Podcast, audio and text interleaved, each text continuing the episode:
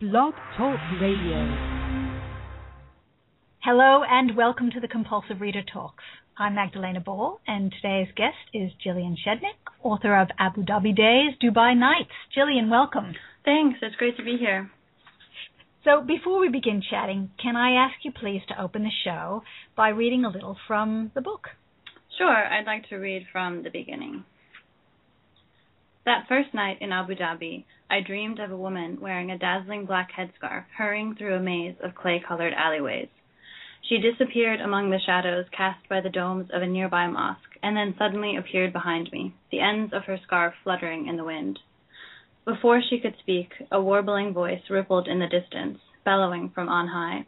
The noise washed over us, filling the alleyways with its strange, impassioned plea. I watched the woman turn to face the shrouded sun and sink to her knees. As she prostrated in prayer, whispering words like an incantation, I felt myself being lifted far above her until I hovered under the waning moon. That voice, raw and beautiful, echoed through my whole body. I woke, but that ethereal sound didn't end. The sunrise call to prayer had slipped into my dream and awakened me to the reality of Abu Dhabi, my new life, and the one I'd left behind. I opened my eyes to the drab hotel room with its rattling air conditioner and dark curtains, and wished this new reality would dissolve before my eyes like drawings in sand. I shouldn't be here, I thought. This was a huge mistake. I got up, pushed the curtains aside, and studied the city at sunrise, with its glass paneled buildings and dusty yellow cranes. Months ago I had read about this country in outdated guidebooks. I had marked pictures of oases and craggy mountains, roadside stalls selling carpets and camel blankets, goats and donkeys crossing one-lane roads, and the distant palaces of sheikhs. I had been so sure of my decision to move to this tiny country in the Middle East, so ready to leave home, Yet ever since I'd stepped on the plane in Boston, not even 24 hours before, I had been desperately trying to remind myself why I once found those images so appealing. Would I spend a whole year longing for my return? Before settling on Abu Dhabi, I would concoct a new plan to live abroad almost weekly.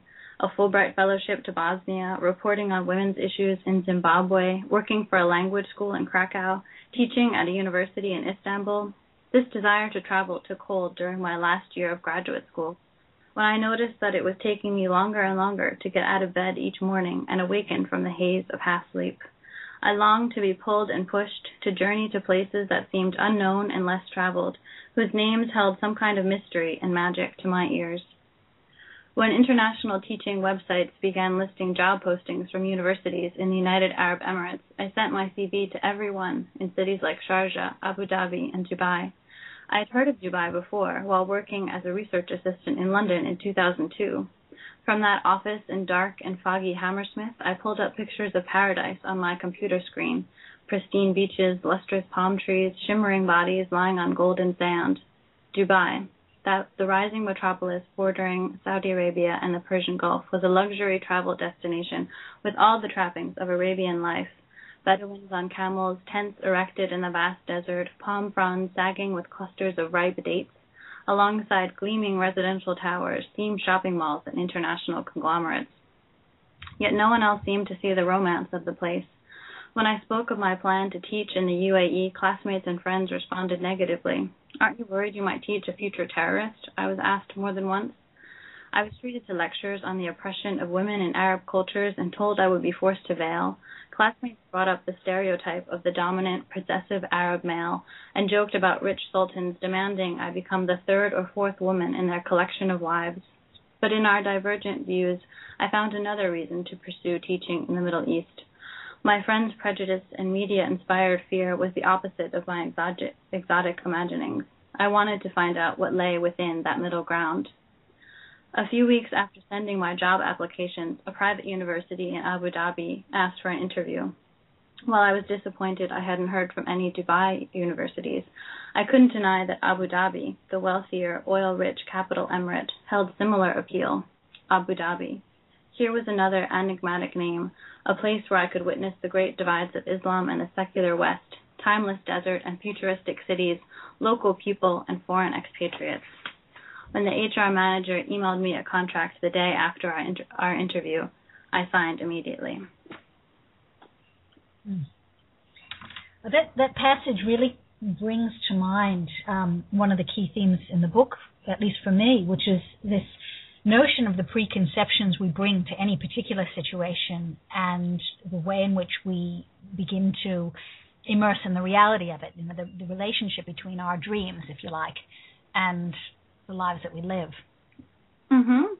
Yes, and I think with that opening passage, I'm I'm also thinking about the distance that I anticipate and also experience between my students and myself and some of the people that I meet there, as well as the wish to continually try to connect with these people who I'm meeting and teaching throughout my two years there. Mm. And the character arc, if you like, of Jillian, the character, um, you know, very much overcomes that distance. And again, to me, that seemed to be one of the key themes that runs through the book. That you know, breaking down that barrier. Mhm. Yeah, yeah. Through all, of my experiences, uh, that's what I was was trying to get at. That deeper experience of living there. There are so many, I believe, um, you know, travel memoirs where you can just kind of be on the surface, or at least a lot of writing about the UAE that is more journalistic that can be so superficial. So I really wanted to try to convey those deeper experiences that you can very easily have in these cities. Mm. So, how did the book come together? At what point did you decide to turn these experiences into something concrete as a book? Well, I'd always thought about it as I had gotten a Master of Fine Arts in Creative Writing from West Virginia University before I left. So I did want to go somewhere with the idea to write about this place in some way. And then when I arrived, as I write about, I didn't uh, it didn't meet my expectations. I didn't think I could really write about this place. Um, perhaps there was nothing to write about. Perhaps I couldn't make those connections that I thought I could. And I was also quite caught up in a romantic relationship, and it just wasn't on my mind for a while until, um, or and then it, you know it became you know more and more possible. And then um, certainly with my experience um, volunteering at the City of Hope shelter was the biggest catalyst to say, okay, I need to to leave this place and write about these experiences, particularly this one at City of Hope as the kind of pinnacle at the end to to you know convey all of these experiences as the lead up to what happened at City of Hope and then kind of go on from there. Mm. Yes, and I, I mean I like the way you've turned it into really a book about yourself, mm-hmm. but of course it, it becomes a broader book. It becomes a book about how all of us in effect are strangers when we arrive and then we become part of the situation we're in. Mhm.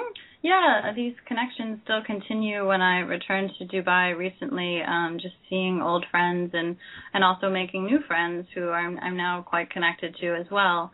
Um that that it it really, you know, shapes you in a way and and that these connections continue on uh even when you leave the place you can always come back and and pick them up again. Yeah. That's right. So Abu Dhabi and Dubai were so different from one another, and and yet um, the longer you were there, the more you saw correspondences between the two places, and and the differences as well. Mm-hmm. Um, yes, you know, if you just move to Abu Dhabi first, you think, um, you know, I really want to get to Dubai. It sounds so much more exciting and fun for a single uh, woman, uh, in particular. Um, so that that was what I found why I wanted to to get to Dubai. Um, but then, yes, there are sort of similarities in terms of, of the culture that you find there. Um, but in Abu Dhabi, it's, it is much more conservative, and there are a lot more local people who live there. Whereas in Dubai, there aren't as many that you would see on a day-to-day basis. So a lot of the Emiratis or the local people who who live in in Dubai have um, moved outside of the kind of the center of the city where a lot of the expats are living and now live a bit outside of it to kind of get away and and hang out in when I hang well shop and kind of do their um do their shopping in um in the malls more outside of the city than in the big malls that you would see on you know that you would read about like Dubai Mall one of the biggest in the in the world. Um one woman who I who I interviewed for my um, PhD project, when I met her there, said, "Oh, I never come here. I usually go to this other mall that's outside of the city because this mall is where uh, a lot of the expatriates go, and I'd rather kind of be in a quieter place." So you do find that divide and that distance more so in Dubai than Abu Dhabi. Mm. Yeah, uh, the the UAE itself seems to be very um, very topical at the moment. There's so many things coming out set in Dubai or set in Abu Dhabi, probably in Dubai more than in Abu Dhabi, mm-hmm. but uh, you know, everywhere I look, I see something about it. Mm, yeah, that's great. When I first left in 2006 for Abu Dhabi, there was pretty much nothing. There was just one travel memoir about a woman who it was basically about a family that she met in um, in the Emirate of Abu Dhabi about a local family. So it wasn't about the cities or the the changes taking place. So now it's really great to see that there is more writing about it because it is such a rich place and a rich topic for an expatriate to come in and to to be a part of and to write about. Yes, and, and yet lots of contradictions too, which you do write about as well. Mhm. Yep. Mm. So one of the key realizations in the book was that you could have an impact through your writing, and that I guess that even though you were doing an MFA before you went there, and um, I guess writing was always in mind, um, you did come out of the experience thinking, you know, you would do something specifically related to this trip. Um, w- would you say Abu Dhabi Days and Dubai Nights is your bigger platform? Is this the book of stories you've written? Uh, yes, I, am hoping that that is is the case, and that is the platform to get some of these stories out in a broader sense of of uh, cultural understanding and not just believing what the media tells you about certain people and certain places, and understanding that um, you know, it's quite different if you go to, or if you know, in if you hear about Saudi Arabia, Dubai is a lot different from there. If you hear about Lebanon, Dubai is a lot different from there as well. So not just to have this monolithic idea of what the Middle East is, and certainly women's roles within the Middle East, um, you know, to understand those differences and those nuances as well as the work I'm doing now here at the University of Adelaide, being I'm in the Gender Studies department and um, being part of some of the courses where I'm the the uh, one of the tutors for this for some of the courses there, um, just making students more aware. Um, and to you know encourage them to think more critically about what they hear internationally as well as within Australia, um, I think is also part of that larger idea of what you know coming out of what I learned from City of Hope or my experiences there at City Hope. Yeah. So why did you feel you couldn't write the book in Dubai? I did. Too, I needed some distance. I think I needed to be away from it as well. If I was going to quit my job, um, which I felt in order to write a whole book and concentrate on it, I would need to spend, um, you know, I would just need to focus on that only, um, and not have a full time job. So you can't just, or certainly I couldn't just stay in Dubai without a visa. You would have to or I guess I could. I mean, I wouldn't have any income, and I wouldn't. Um, I wouldn't know how to live that way. Um, it would be quite a precarious existence, and my housing was tied to my university, so I would just be like really also very difficult to do that. Um, and I would, you know, I found teaching so all-consuming that I couldn't have. Well, I mean, it would have at least taken me a lot longer to write this book um, if I had continued teaching at that pace that I was at the American University in Dubai. So logistically and for my own uh, knowing my own writing process, I felt I needed to go back home and um, I lived with my mother in Phoenix, Arizona when she was living there, as then my sister was there as well. So um, they were very generous, and I stayed with them as I was um, writing this book. So that helped me a lot financially to just be able to focus on writing it. Mm. So, at what point did you decide you you needed to do more? You know, you wanted to do do more research. Uh, for my PhD now. Mm. Uh, I guess as I was writing the book, and especially writing about the women's or my, or my teaching um, the women on the female side of the building at Abu Dhabi University, I felt there was more to be to, to research about um, particularly women's issues, national women within the UAE, and then realizing that when I was in Dubai, I didn't really get the chance to talk to a lot of the women in the way that I did in Abu Dhabi, um, because teaching at the American University in Dubai, um, we had much less contact hours and there were a lot less uh, local students there, and the the interaction was just less intimate than it was in Abu Dhabi. So I thought it would be really nice to talk to to to do some research about um, the issues that some of the Emirati women are facing, particularly in Dubai, um, because you do hear that, or at least living there, you do hear that Emirati women, particularly in Dubai, have so many opportunities. They're so well educated. They have great careers. They're doing it all. They're taking over the men's positions. um, you know, you hear that a lot, and that's really promoted in the local media and a lot of the government documents about the UAE. So I, I wanted to learn more about that and how the women were feeling about that, if they felt that was very true, if there were, you know, some setbacks that, that weren't really talked about. Mm. And do you get over there much to to keep in contact with the people you've met? I was just back once recently, and it had almost been three years. So I left, and then three years later, I was able to return to do this research that I'm talking about for my PhD. So I was just there for five months, and I was able to interview 40 young Emiratis. Um, and there I did see a lot of my old friends from the book, and who didn't weren't in the book, but um, were still my friends. So um, yeah, it was really great and amazing to be back, particularly after the financial crisis because I left right um right before and now uh you know I returned and, and everyone was saying that things were getting a lot better now um and that the people who stayed who who stayed in Abu Dhabi and Dubai those expatriates who didn't you know jump ship but who who felt committed to the place um that that made the place a lot more of a community rather than what it had been during the the boom time where people were just you know flying in and out and the locals were saying you know treating this place like a parking lot. Now they feel particularly the Emiratis I spoke with that there's a lot more of, of care and community going on within Abu Dhabi and Dubai. Sure.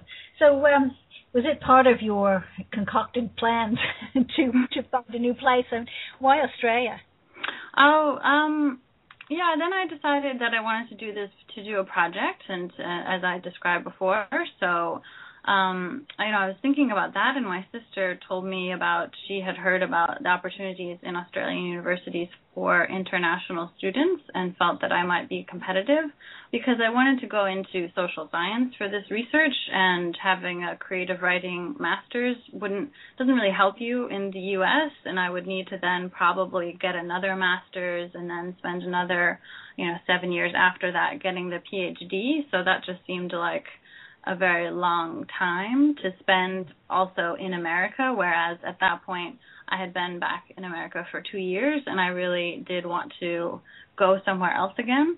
Um, uh, so I was looking to both leave the country and some not not that I don't like like America, I just was you know feeling that um travel bug again wanting to to live abroad again and have a have a different experience. So i was looking at teaching abroad again or finding an international um educational opportunity for myself. So then i applied then i researched all of the australian universities and found that adelaide university was the best fit for me and got one of those scholarships my sister told me about. So it worked out really well.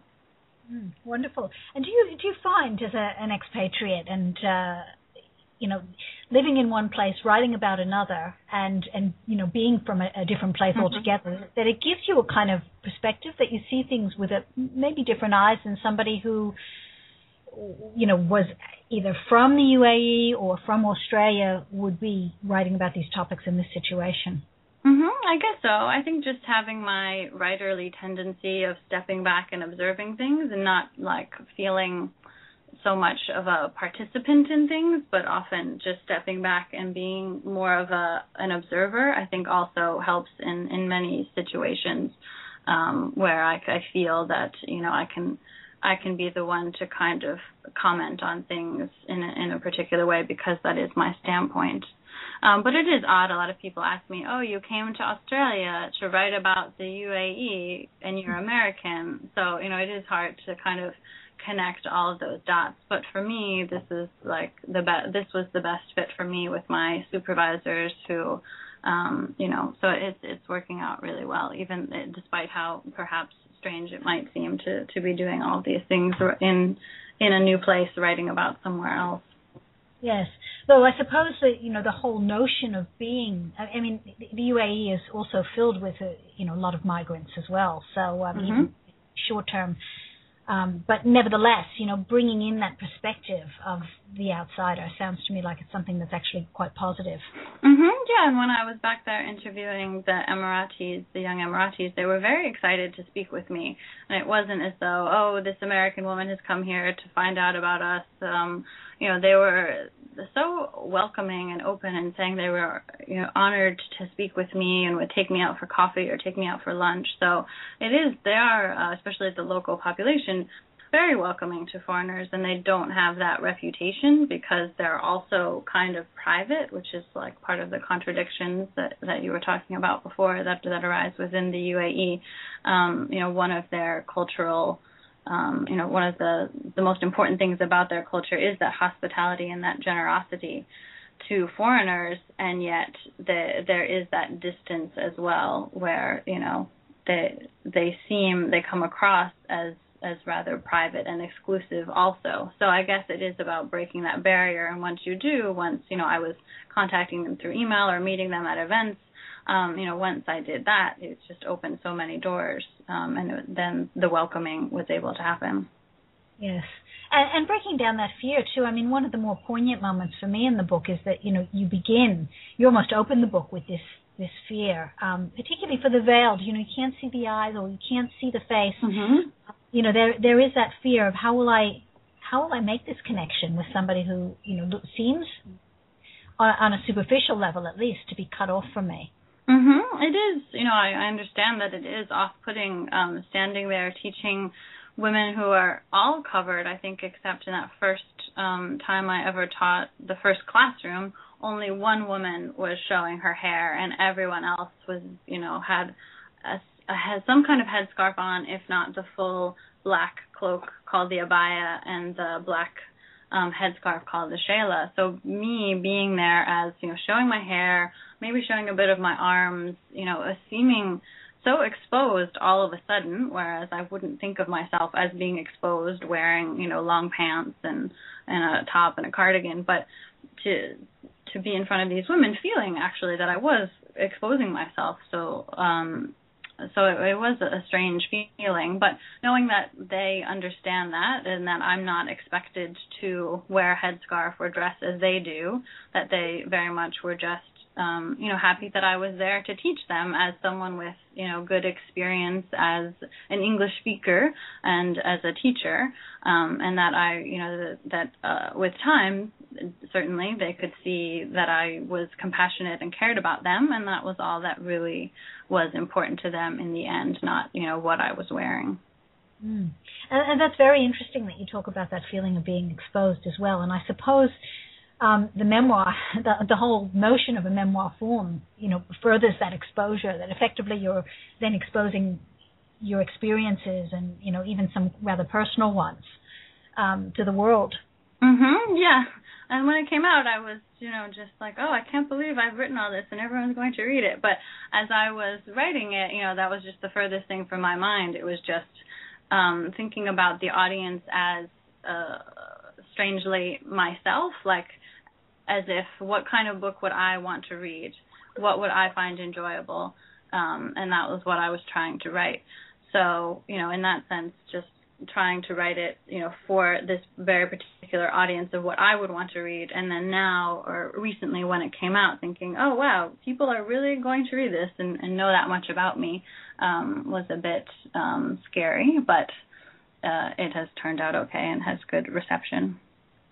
Do, you see the Jillian in the book as being a bit of a character, some somebody a little separate from you? I mean, she is constructed, of course. Mm-hmm. Yeah, somewhat is it's constructed, and I certainly didn't get into you know every little bit of my psyche and and some of the times when you know I felt uncertain, uh, you know, uh, and just bored in Abu Dhabi, let's say.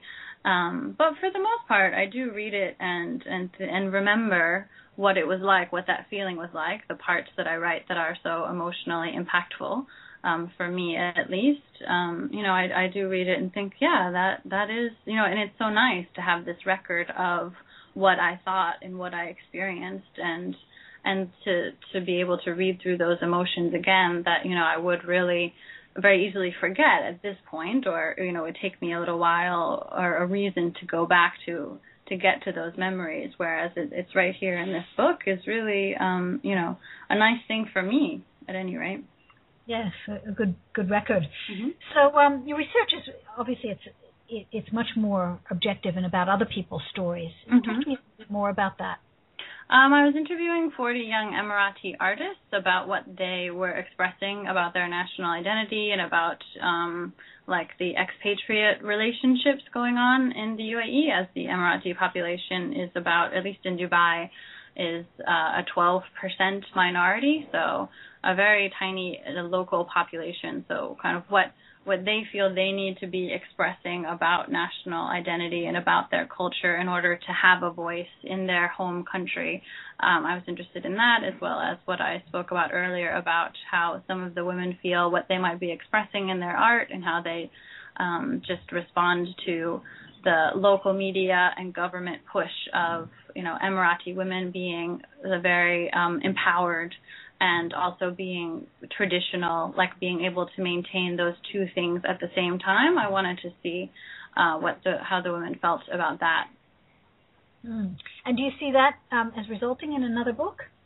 Um, certainly my dissertation. I'm not sure how it would work. I, I toy with the idea of making it into a book, but again, as you said, not having that personal story, I'm not sure how to make it, as I'm not a journalist, so I'm not sure of the tone that I would need to strike in order to make this a compelling com- commercial book as I'm so um, you know thinking about theoretical ideas right now to tie together the dissertation. I'm not sure how to disentangle that to make it more appealing to just a regular reader or again thinking of myself as just the regular reader um, what what I would want to pick up and read.